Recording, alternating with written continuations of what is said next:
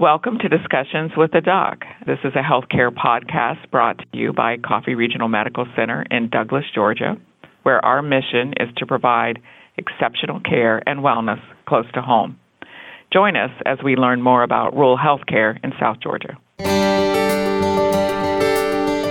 the flu and cold season approaches, it's important to do what you can at home to keep your little ones safe. Children contract colds and other respiratory illnesses frequently, causing stress on both the child and the parent. Well, today I am here with board certified pediatrician Dr. Jennifer Stroud. Dr. Stroud joined CRH Pediatric Group in 2021 from Orlando, Florida, and focuses on preventative medicine for little ones. We'll be discussing her tips and tricks to keep kids happy and healthy all year long. Well, Dr. Stroud, thank you so much for taking the time to speak with us today. Thanks for having me. I'm excited to be here.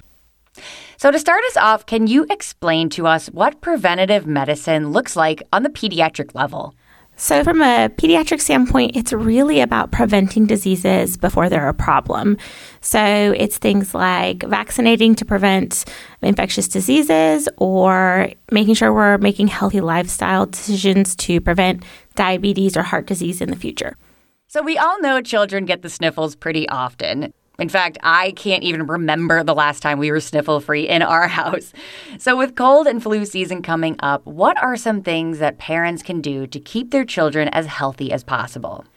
I kind of like what I call the 3P approach. Um, so, it's preventing illness, preparing for when, when illness hits, and then taking care of illnesses once they're happening. So prevention is avoiding catching illnesses. It's, you know, keeping your hands clean, trying to keep the germs away. Preparation is being ready, having some things on board and ready to go at your house. And prescription is really just when you need to see the doctor and, you know, start treating things. You know, during these times, I think hand washing has become a pretty frequent practice for all if it wasn't before COVID 19. So, what are some ways we can prevent the onset of illness besides hand washing?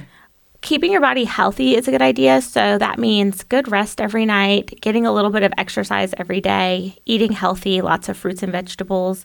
In our house, we call it eating the rainbow. So a little bit of things from every color group. And then you can avoid germs, you keep your hands clean. But things that people don't think about are wiping down high touch surfaces in your house, doorknobs, countertops, things like that. You can also make sure that your kids are up to date on their vaccines so that they can prevent catching illnesses or at least getting super sick from them. And then avoiding large crowds, you know, especially in enclosed spaces. I love that eating the rainbow. I feel like I have to remember that as a 32 year old. now, you know, sometimes, most likely, our little ones will come down with something mild. What kind of preparation measures can we take for when that happens? And then, what are some signs that we may need to take further action, maybe head to the doctor? I'm glad you asked. So, my favorite stuff to keep on board at our house is liquid Tylenol and Motrin. Nothing is worse than having a kid wake up at 2 a.m. with a fever and realizing you have nothing to fix that fever with. um, I like Zarbee's if you have kids over one, or Zarbee's baby if they're under one. Zarbee's is really honey based, and so it's a cough medicine, but it doesn't have a lot of the side effects that some of the other over the counter cough medications have. Zarbee's baby is made with agave syrup since they can't have honey, but it can help thin out all that mucus and make that cough a little less harsh. There's also gripe water for upset stomach, which is just kind of ginger and chamomile, and it's very calming for the stomach. For the little ones, nasal saline can be a really big help. It's a little spray that goes up the nose and helps kind of rehydrate all that nose tissue. And then also it helps clean out any snot that might be in there.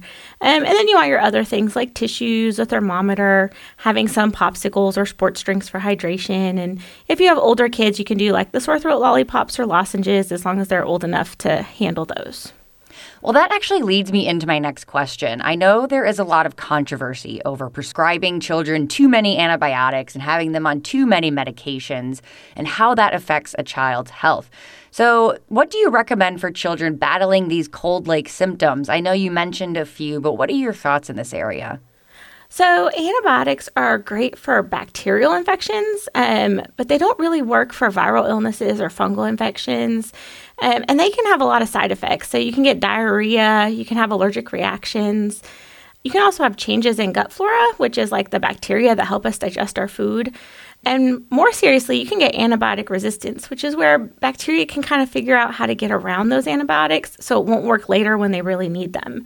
So, unless your kid has an ear infection or something on top of their cold, really just avoiding medications in general, besides like the ones I mentioned above to help treat symptoms, is usually the best option. And viruses, thankfully, are usually pretty self limited and the body can fight them off pretty well. We just get to keep kids comfortable until then. Well, Dr. Stroud, thank you for offering your expertise on keeping our children safe during this cold and flu season. I know these times can be difficult on both the parent and the children, so this was super beneficial. Well, I'm so glad I got to talk with you today. Thank you so much for having me. Well, you've been listening to Discussions with the Doc with Coffee Regional Medical Center. Find out more about us at coffeeregional.org or call the CRH Pediatric Group at 912 384 9460. That's 912 384 9460. We've decided to create this podcast to educate our community and enlighten those throughout our great nation about rural health care. We hope you subscribe and enjoy discussions with the doc. Thank you for listening to this podcast sponsored by Coffee Regional Medical Center, where our purpose is to serve, to heal, to save. And this concludes today's episode of Discussions with the Doc. We invite you to download, subscribe, rate, and review our podcast on Apple Podcasts, Google Podcast, and Spotify. For more episodes and information on our providers and services, visit us online at coffeeregional.org. This program aims to enhance your health and wellness knowledge by fulfilling the vision of Coffee Regional Medical Center healthy lifestyles, better lives. None of the information provided in this episode should serve as a diagnosis or approval of the treatment for any ailment. The information and opinions provided in this podcast do not create any type of doctor patient relationship. By listening to this podcast, you agree not to use this podcast as medical advice to treat any medical condition in either yourself or others, including but not limited to patients that you are treating. Consult your own physician for any medical issues that you may be having. The opinions of the guests do not necessarily represent the opinion of Coffee Regional Medical Center.